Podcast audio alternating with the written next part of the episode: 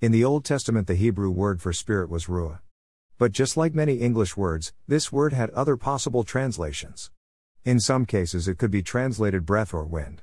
But regardless of which translation is most proper in any given verse, we can see similarities in the concepts of these words. You can't see wind, but you can see its powerful effects. You can't necessarily see breath, but you know that without it there's no life. You can't see spirit, but you recognize it as an invisible, tangible life force. And with all of this in mind, perhaps it's not that shocking that when the Holy Spirit is poured out upon believers at Pentecost in the New Testament, he manifests as a mighty rushing wind, AC 2 2. Just as the Ruah Elohim, that is, the Spirit of God, or the breath of God, or the wind of God, hovered over the face of the waters to create life at the beginning of the Old Testament, now the wind of God hovers over the faces of the church at the beginning of the New Testament to create a new humanity. Title The Coming of the Holy Spirit at Pentecost, Artist, Charles Nicolas Cochin II, French, Paris 1715 to 1790 Paris, medium red chalk over traces of black chalk.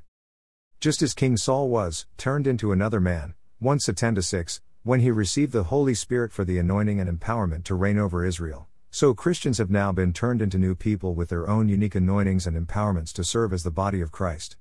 Christians are not quite as human as the rest of humanity, or perhaps we might say that Christians are more human than the rest of humanity, or that we're the kind of humanity God was envisioning we'd become before we fell into sin. However, we might want to explain it Christians are a new kind of human, for when we accept Jesus, we accept the resurrection life that is to come. And we can't enter into the resurrection life at the end of all things if we don't have the Holy Spirit, because He's the one who creates the new resurrected humanity. Paul recognized that the Holy Spirit raised Jesus from the dead and that the Holy Spirit would one day do the same for us. Row 811.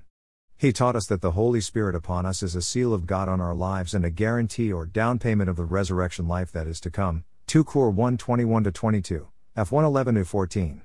The Holy Spirit shows us that our inheritance of resurrection life is ahead of us. But at the same time of knowing that the fullness of resurrection life will come later, the Bible also recognizes that resurrection life actually begins right now in the new humanity known as Christians. Yes, we are living in a time where the kingdom of heaven is here, but not yet.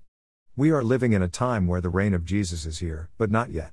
We are living in a time where our resurrected bodies are here, but not yet.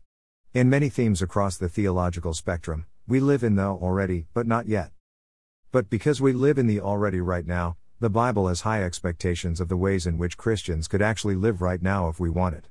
Yes, our old bodies are still on us at this point in the grand story of God, but the Holy Spirit has begun growing our new resurrected bodies underneath.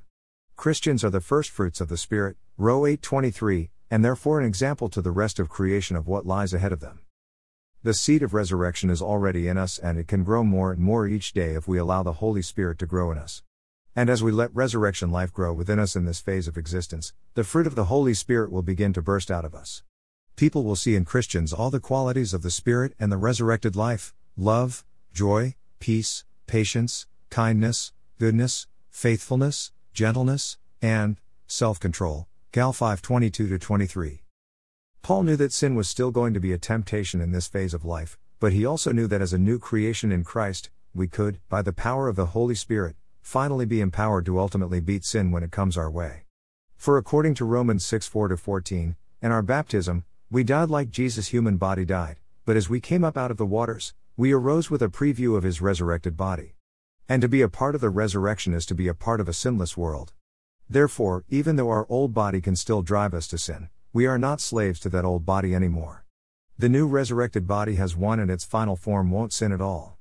Therefore, if we choose to live by the resurrected body now in this life, we can grow to the point where the sin we are theologically dead to becomes dead to us in actuality as well. Theological truth can become actual life. Though surely it will take some time to get to that point as the fruit of the Spirit is just that fruit. And fruit, by definition, takes time to grow greater than if we choose to live by the resurrected body now in this life, we can grow to the point where the sin we are theologically dead to becomes dead to us in actuality as well. Theological truth can become actual life. Greater than. Greater than tweet. The mighty Holy Spirit wind of the new creation has made us new. We are not humans in the same sense as all of the other humans around us are.